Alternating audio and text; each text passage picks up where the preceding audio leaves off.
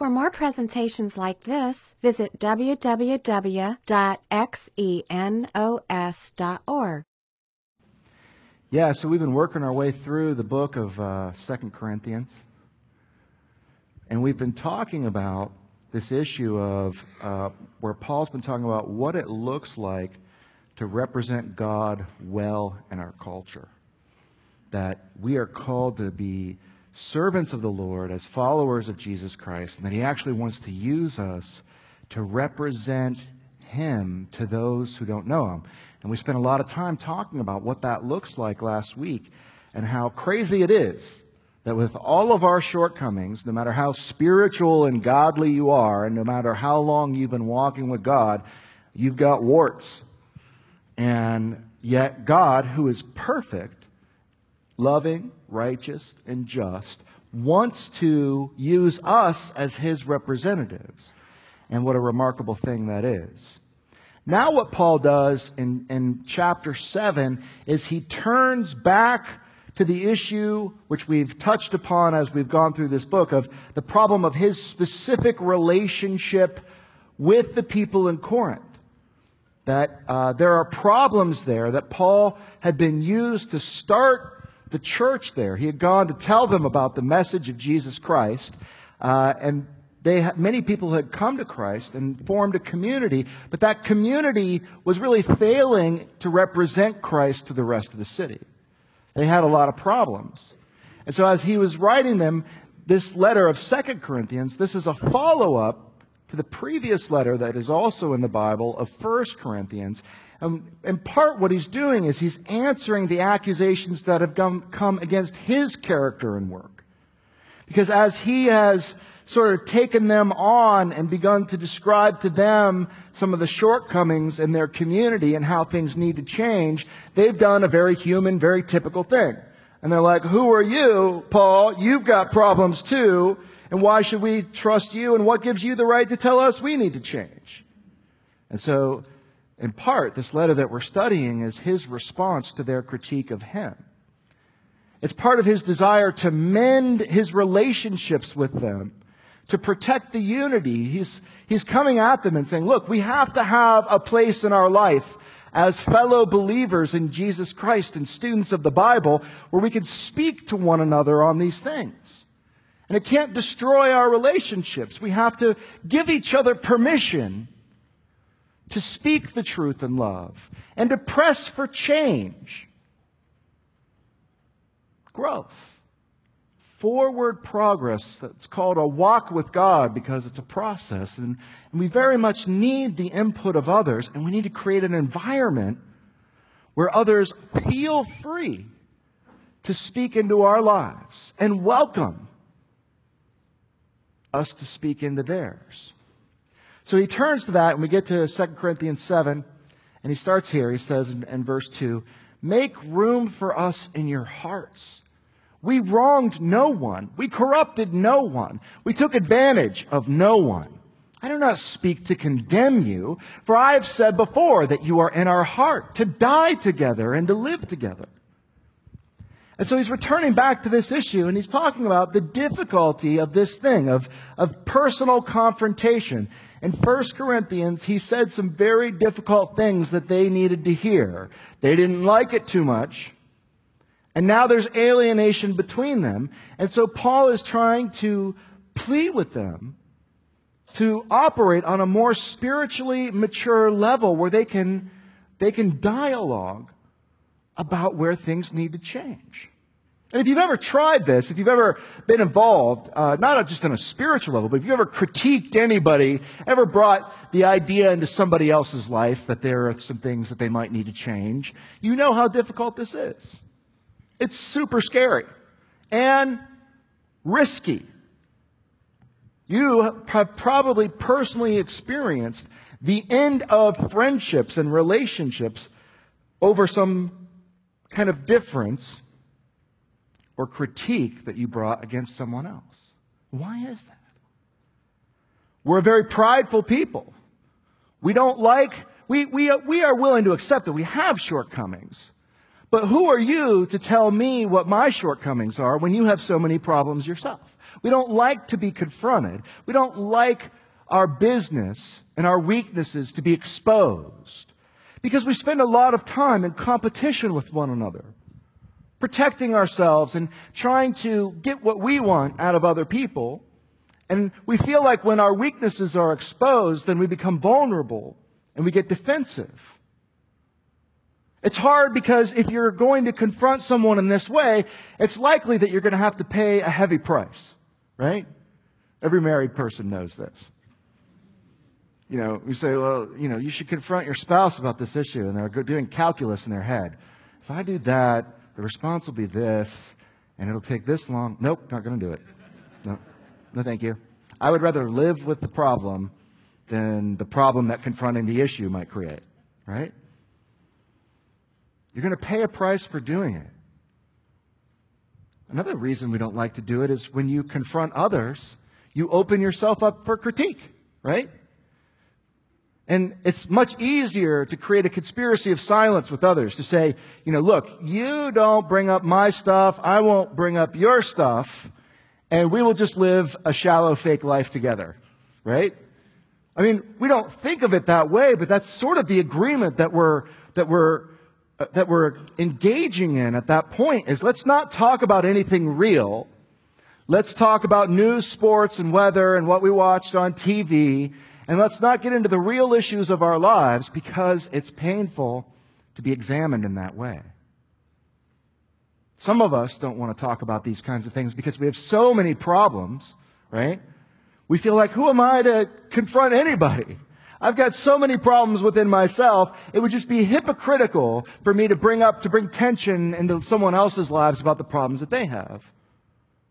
And then others of us are on the opposite extreme. We think, you know, we know that we tend to be overly critical. We are, that's the thing that people always bring into us is you're, you're too critical all the time. And so we say, well, I'm never going to bring up anything critical with anyone else because, you know, I tend to err in that way. So I'm just going to shut it down and withdraw. See that a lot with men, actually, in the home. Dads and husbands who critique and critique and critique and then feel like it doesn't do any good. They're fed up with it and they're tired and they just shut down. And now they're in their hobby room instead of playing with the kids, instead of engaging with their spouse. And they begin to live these really shallow, really closed off lives, disconnected from the people they love most because they hate confrontation. So it's a pretty important topic for us to think about. How do you confront God's way? What does it look like to do this in a way that's spiritual, that's consistent with the truth of Scripture, a way that could actually make a difference in someone's life and could actually bring us closer together. That's what this should do, is it should enhance our relationships, not drive them apart. And so he's reflecting on the confrontation that he's had with them, and he's making some pretty good points. First of all, he says, Look, when I was talking to you about this stuff, I wasn't wronging you. It's not like Paul was just really annoyed and irritated with their behavior and just blew up one day and was like, you guys are always doing this and it, it's stupid, right? Why are you always trying to make me feel this way? Right? It wasn't like that. He was looking at what was going on in their community. He was looking at the Word of God, which they had said, they had, they had agreed to, and saying, you know, some of the things that you're doing are inconsistent with the truth that you want to live for, and we need to work on that. It's very different. He didn't attack them out of exasperation and, and revenge. You know, just sit down and be like, those stupid Corinthians, I'll show them. You know, that's not what he was doing. He says, We corrupted no one. The things that he was confronting them about, the things that he was talking them about, were not leading them toward evil, but leading them toward good. It's not as though he has some kind of you know, sinister agenda where he's trying to manipulate the people and he's, he's threatening them in some way to get them to do what he wants. He did it because he cares about them. He wants good things for them. He says, We took advantage of no one. What is Paul, what is in it for Paul for creating this tension with this entire community of people? What does he gain? Nothing. He's not saying to them, you know, um, you need to respect me more, and you need to send me more money, and you need to uh, build me a nice house for when I come visit, right? The personal stake, the things that he has to gain personally, is nil. He's doing this for their benefit. He says in verse 3 I did not speak to condemn you, for I've said before that you are in our hearts to die and to live together. He's saying, Look, let's remember our relationship. We're not strangers who just talk about these surfacey things. We are brothers and sisters in Christ. And I am committed to you. I'm not here to shame you into change. It may be painful to hear the things that I have to say, but I have already accepted you. I already love you. He's not so disgusted with them, like, oh, can you believe it? Just, it's just so gross, you know, like he's swatting a dog who pooped in the house with a newspaper, right? Stop it. That grosses me out. That's not what he's doing. He's not doing it the way we use confrontation sometimes to drive people away, right? Sometimes, you know, you're in, a, you're in a relationship and you decide, I'm going to raise the tension in this relationship until you quit. I don't have the integrity or the courage to break this off. I'm just going to be a jerk until you break it off. It's not what he's doing. He's moving toward them in love in the context of this unconditional acceptance and personal commitment that he's already established with them. I think it's helpful to look back at 1 Corinthians and look at some of the things. Let's look at some of the examples of the kinds of things that created this tension. What was Paul confronting them about? 1 Corinthians 1:10, he says, "Now I exhort you, brethren, by the name of our Lord Jesus Christ, that you all agree and that there be no divisions among you, that you be made complete in the same mind and the same judgment." This was the family of God. They are ambassadors for Christ. Their call is to go out into their community and represent the love of God. Jesus clearly said that people will know you. They'll know that you're my disciples by what? By your love for one another. The way they view each other, the way they treat each other is central to their ability to represent God into a world that doesn't know Him. And they're fighting against each other. They're taking each other to court, suing each other. Again, look at it. I mean, what Paul is doing is he's not corrupting anyone. He's not being selfish. He's not wanting them to do anything evil. He's wanting to guide them towards good things that will result in their joy in being used by God in someone else's life and result in the kingdom of God being expanded as people see what an incredible kind of relationship we can have when God is at the center of it. He says to them in 1 Corinthians 3 1 through 3, And I, brethren, could not speak to you as spiritual men, but as to men of flesh, as to infants in Christ. I gave you milk to drink, not solid food, for you were not able to receive it. Indeed, even now you are not yet able, for you are still fleshly. For since there is jealousy and strife among you, are you not fleshly? And are you not walking like mere men? Now that's hard medicine. what he's saying there is rough. He's saying, You're so spiritually immature, I can't even talk to you about the meaty things of the Word of God. I have to treat you like babies. And at this point, you shouldn't be acting like babies. Now, any kindergarten teacher could know that that's like the ultimate insult, right? When a kid looks at another kid and says, You're a baby, it's like. And that's what he's saying. He's saying, You are acting in a way that is not commensurate with the level of understanding that you've been given about these great things. You got to grow up. It's not easy to hear, but it's true. The things that were happening in that church, the way they were, they were doing things like, you know, deciding, well, which of the great apostles, you know, are, are they under? And they would say, well, I am a Paul. I'm a, you know, Paul came here. I'm his guy. There was this other guy, Apollos, who was a great orator and a great speaker from Alexandria. But it was, well, I, uh, I like the teaching of Apollos far better. And Paul is just disgusted with this. He says, disgusted with the people who say they're of Paul as he is with the people who say they're of Apollos. He's like, we're of Jesus Christ. Don't look at men for your significance. Look to God. And don't create factions among yourselves according to the servants of God that have come to preach the word to you. You got to grow up, he says. Chapter 4, 1 Corinthians 4, 14 through 15 says, I do not write these things to shame you. Again, we see that. He's not trying to make them feel bad. He knows that won't change, create change. But to admonish you as my beloved children.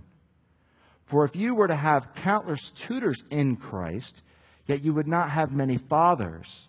For in Christ Jesus, I became your father through the gospel. I'm the guy that came and started this with you.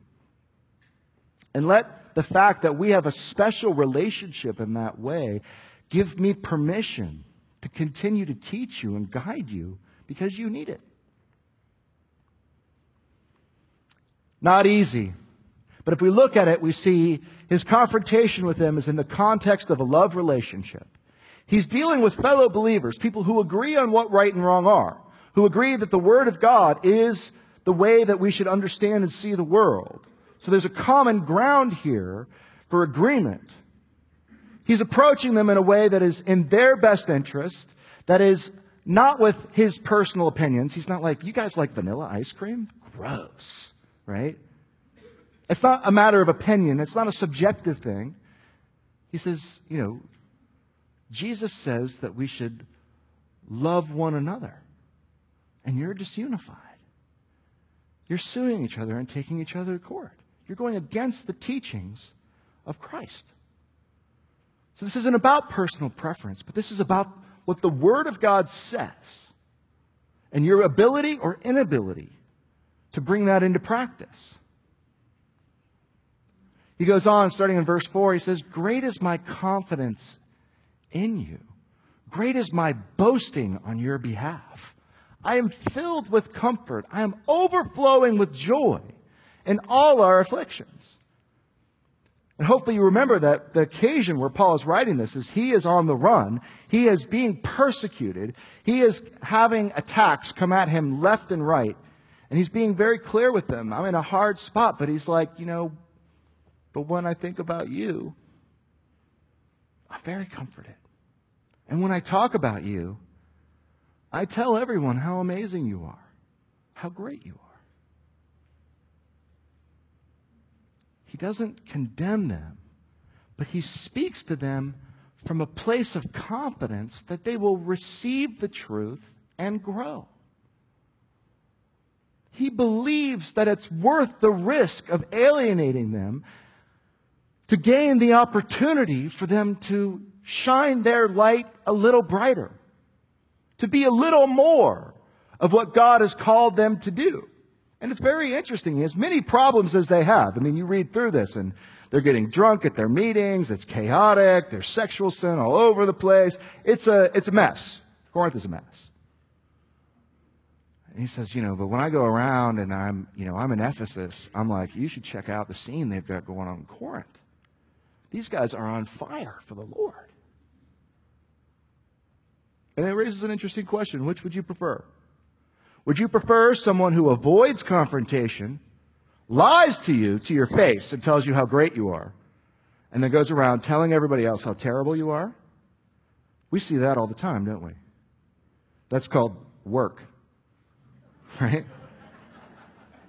That's what happens at the office all the time people say one thing to your face and then say something else when they, they get around other people.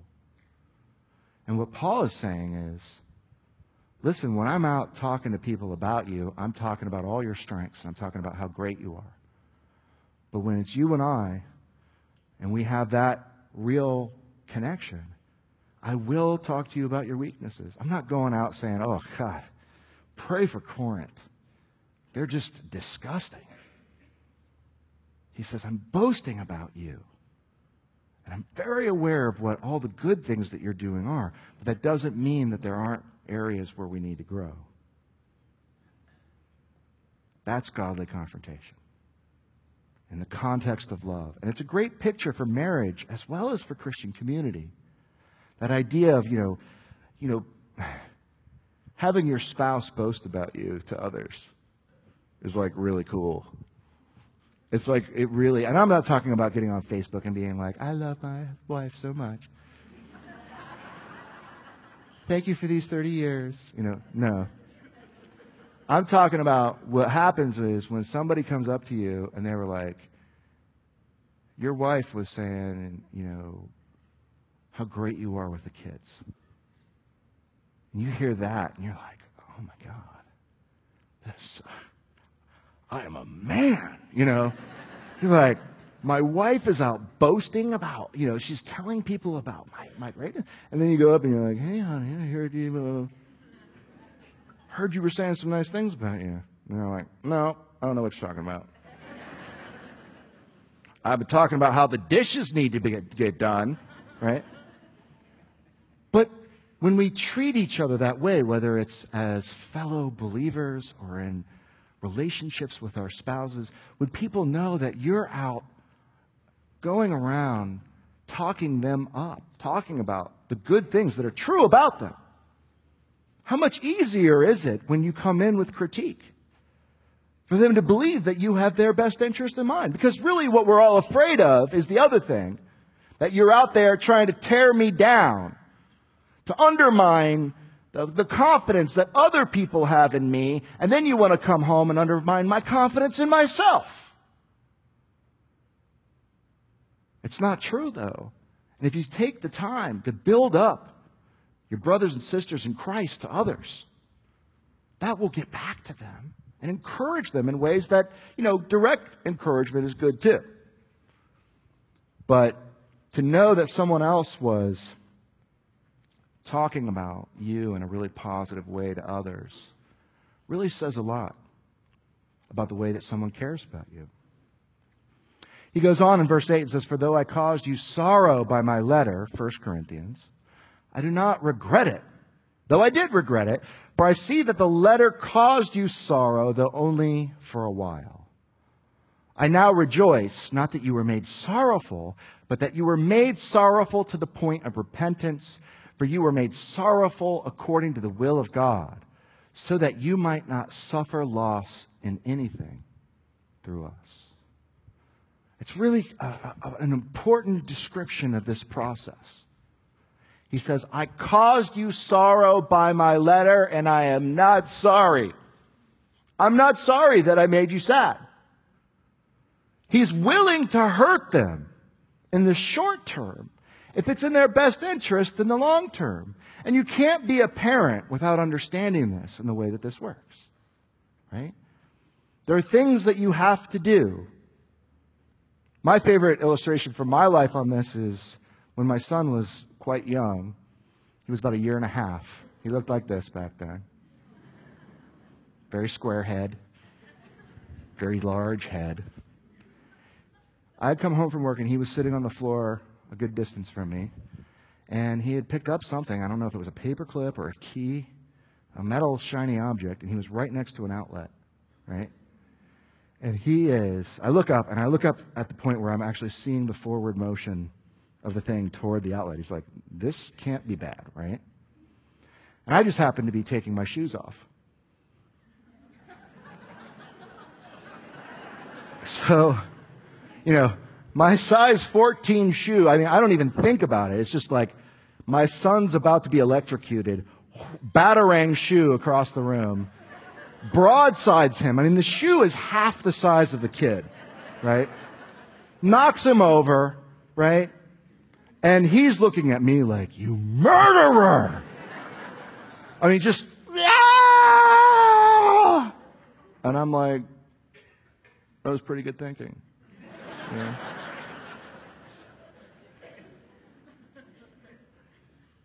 I'm sorry that the shoe hurt you, but I'm not sorry that I threw it. Right? It's tough love, but sometimes you have to do this. And that's exactly what he's saying. Is he's saying, I'm sorry that my letter hurt you, but I am not sorry that I did it. The goal is not to cause you pain, but if pain is a necessary vehicle for godly change, then it's worth it. And no one's saying it doesn't hurt. It always hurts. No one likes hearing you're a failure, you're hurting others, you're experiencing less than God's best for you. And hopefully we wouldn't say it in exactly those ways, right? But that's the message that gets through. You're falling short. That hurts. Not because we don't know that we're imperfect, but just that we don't like being told that we're imperfect. And it always hurts. But that doesn't mean that it's not good. Temporary hurt feelings really do not do any harm in the long term. A momentary stab in the ego for a lifetime of change and becoming a more loving person is a price that we should all be willing to pay. And no one's saying, look, grow to the point where you're criticized and you don't feel bad. No one's saying that. I mean, if you could figure that out, write a book, right? We're saying, feel the pain. Recognize that's your ego. And let the truth do its job. Let that happen. And whether the pain is worth it or not is entirely up to what? Your response. What do you do with the information? And that's Paul's point. He says, I rejoice not that you were made sorrowful, but that you were made sorrowful to the point of repentance. For you were made sorrowful according to the will of God, so that you might not suffer loss in anything through us. The sorrow that you experienced was necessary in this case for you to come to the point, to the point of repentance, he says. So the point is not to some, make someone angry, sad, regretful, to shame them into changing, and to just keep bringing up painful things until they stop doing what they're doing. Sorrow on its own is completely unproductive. And you can have pain that doesn't lead anywhere, but the sorrow that leads to repentance is quite different. And that word, repentance, is a very churchy word. It's a word that makes a lot of us kind of recoil. You know, we think about, you know, the guy on the street, the wild eyed, you know, repent, turn or burn, right? Repentance. It's, it's kind of an ugly word because of the way it's been used against us. It's helpful, though, to know that that word in the Greek, in the way it's being translated here, reveals insight into what it is that he's talking about. That word in the Koine Greek, in which this letter was originally written, is metanoia. Meta means your mind. Noia comes from the root word change. Repentance if we were to literally change, get rid of the word repentance because it doesn't make any sense to most of us anyway, and we just used and said, change your mind, it would be more accurate to what it is that God is trying to say here when, when the Bible translates this word. Metanoia is changing your mind, and sor- godly sorrow that leads to metanoia, he says, is pain that leads to change and helps us understand things that change the way we think. And that's exactly what he's trying to accomplish with them. He's saying, look, if this causes you pain that leads to change, then I do not regret it. You see, worldly sorrow, regret, shame, and sadness don't accomplish anything. They're dead. They lead to death. You get depressed, you get dysfunctional, you get even more self focused, right? Woe is me and I'm in so much pain and no one understands me. And it doesn't have anything. It doesn't move you toward God. It doesn't move you toward others. It doesn't bring more love into your life. It just sends you in a downward spiral, spiral of despair. But godly sorrow leads to change, leads to life, leads to renewal, leads to salvation. Look at what he says in verse 7. For the sorrow that is according to the will of God produces a repentance without regret, leading to salvation. But the sorrow of the world produces death. There's sorrow and then there's godly sorrow. There's feeling bad, there's regret, there's shame, there's bitterness that leads to death, and then there's metanoia that leads to change.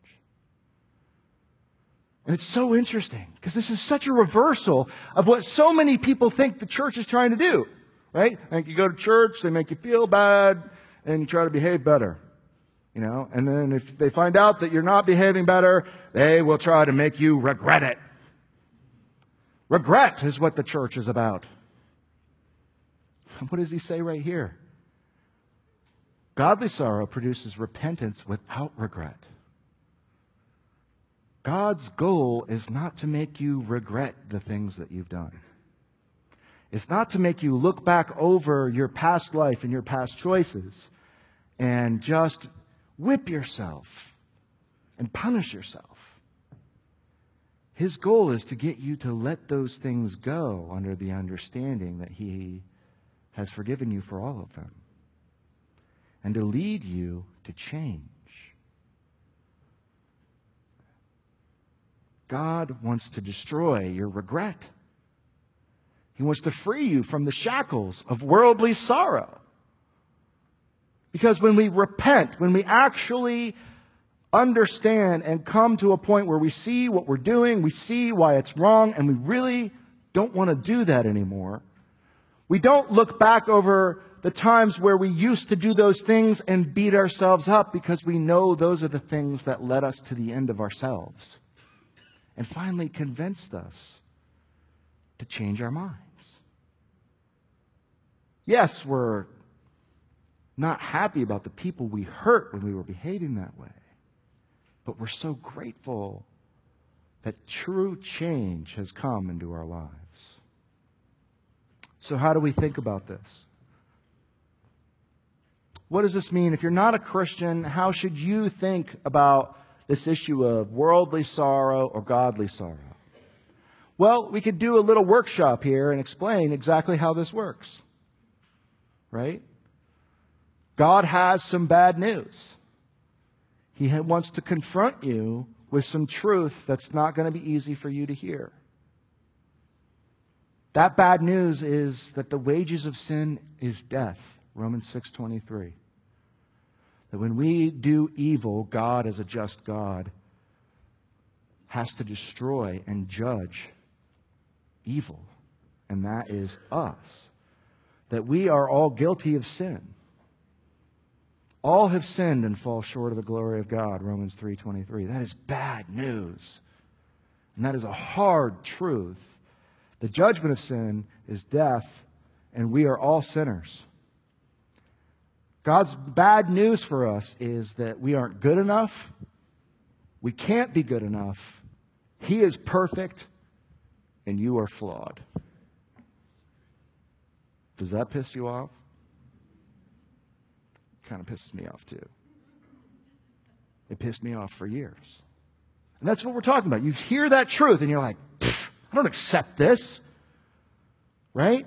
It makes me mad. It hurts to hear that that you're not good enough, that you're not acceptable. It doesn't seem fair, right? It triggers us into all the things that we were just talking about, about why this kind of confrontation is so hard. Who are you to tell me that I am not good enough? But God also says that He loves you, that you're His child, and He died in the person of Jesus Christ so that you can be forgiven, you can receive forgiveness, without having to do anything but turn to Him in faith and say, I am done doing this on my own. I am not good enough, and I need your help. Romans 4:25 says he who was delivered over because of our transgressions and was raised because of our justification. It's a done deal. It's a free gift for anyone. As many as received him, he gave the right to become the Son of God. John 1. Will you allow the offense of that message to lead you to metanoia, the changing the way that you think? Or will you be angry and sad and reject the truth because you don't like what you hear? You can be upset at the truth. The truth is unsettling, it hurts, it's disturbing. But don't blame God. Would you blame your doctor if he gave you a bad diagnosis? I'm sorry, you've got six days to live. Punch the doctor in the face. Say, How dare you tell me that? Right? Would you let that anger lead you to refuse to get treatment? That would be insane, right? You've got a disease. You're going to die. Don't attack the person who revealed the truth. Do something about it. Seek treatment.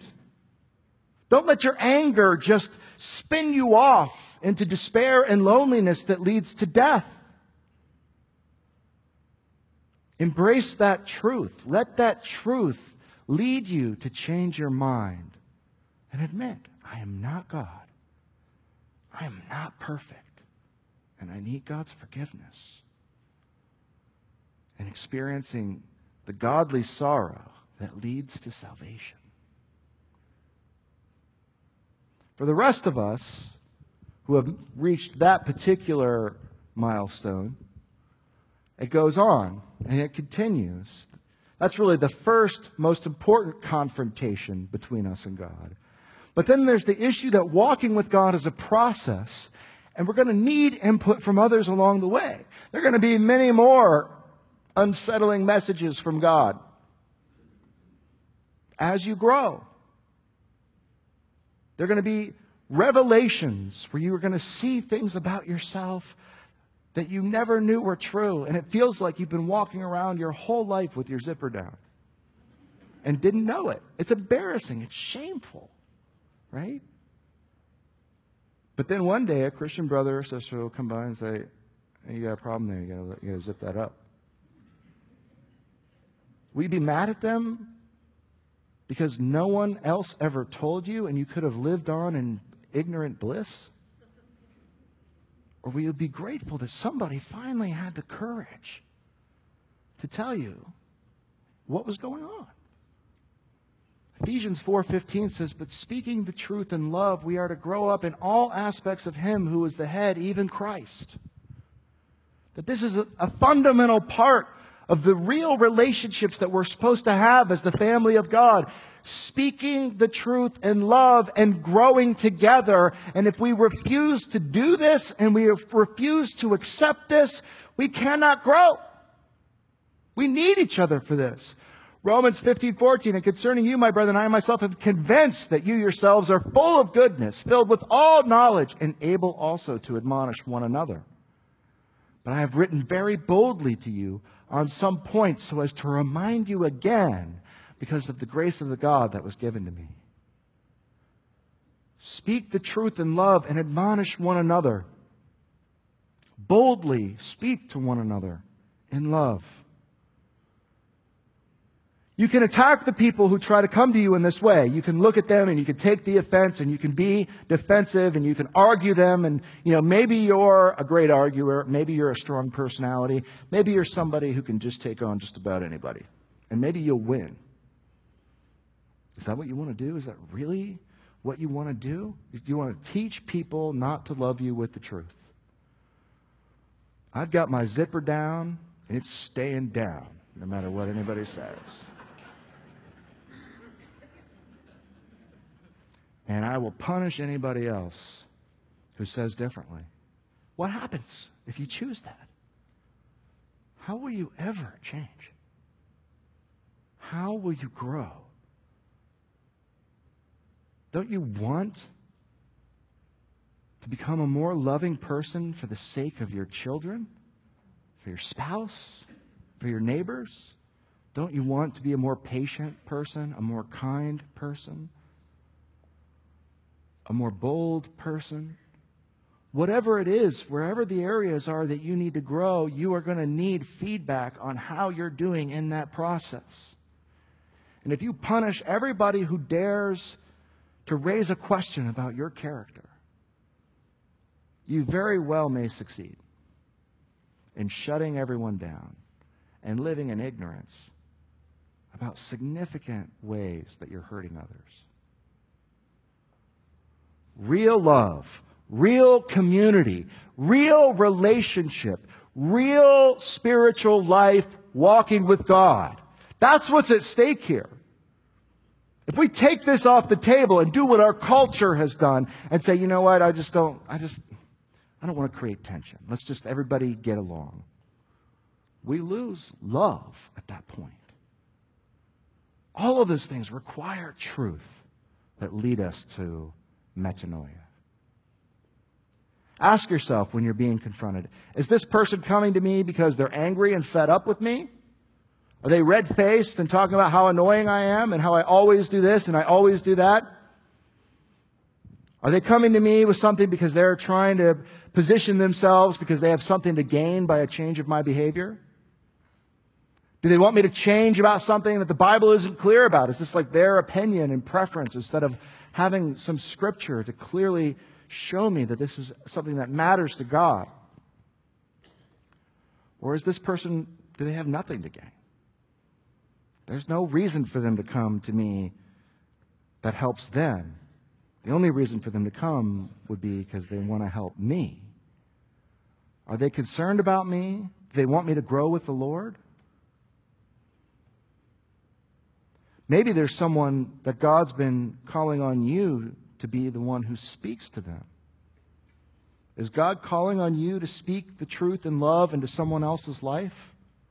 What could be worse? What could be worse than having to do that? Than risking your relationship? What could be worse than the pain that, and the rejection that may come along with that? It's a terrible, scary thing, and it's so easy to see the immediate consequences of such a step.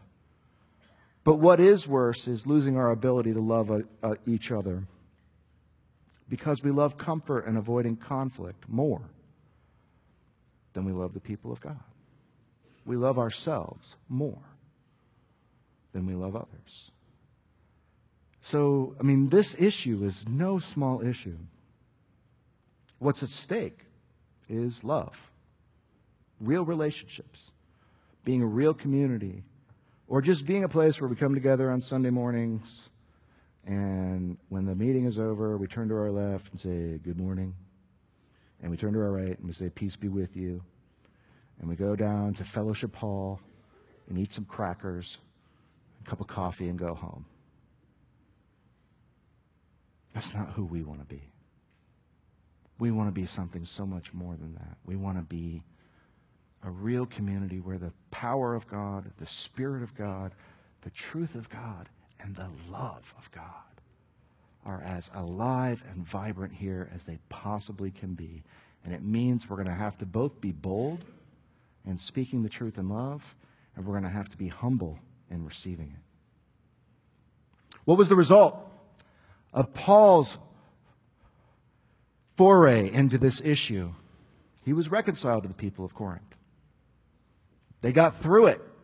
In fact, they grew and they went on to do great things. Though they had a rough time, this confrontation, this alienation between them resulted in them becoming even closer, which is the way that it should work. Look at what he says in verse, chapter 7, verse 11. For behold, what earnestness this very thing, this godly sorrow, has produced in you. What vindication of yourselves, what indignation, what fear, what longing, what zeal, what avenging of wrong, and everything you demonstrated yourselves to be innocent in the matter. They came to a point where they broke. And they received Paul, and they received the truth, and they changed. There you have 2 Cor 7. I thank you, Lord that you are not like us, that you um, speak the truth in love, that you died so that we could be forgiven, that you offer us love and acceptance with no price, and that you want us to learn how to relate to each other the way you relate to us.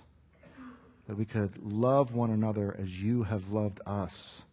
How glorious that would be. What an impact we could have And uh, we just ask God that you'll help us. If we could improve in this area, just imagine, just a little bit, just imagine how much good that would do.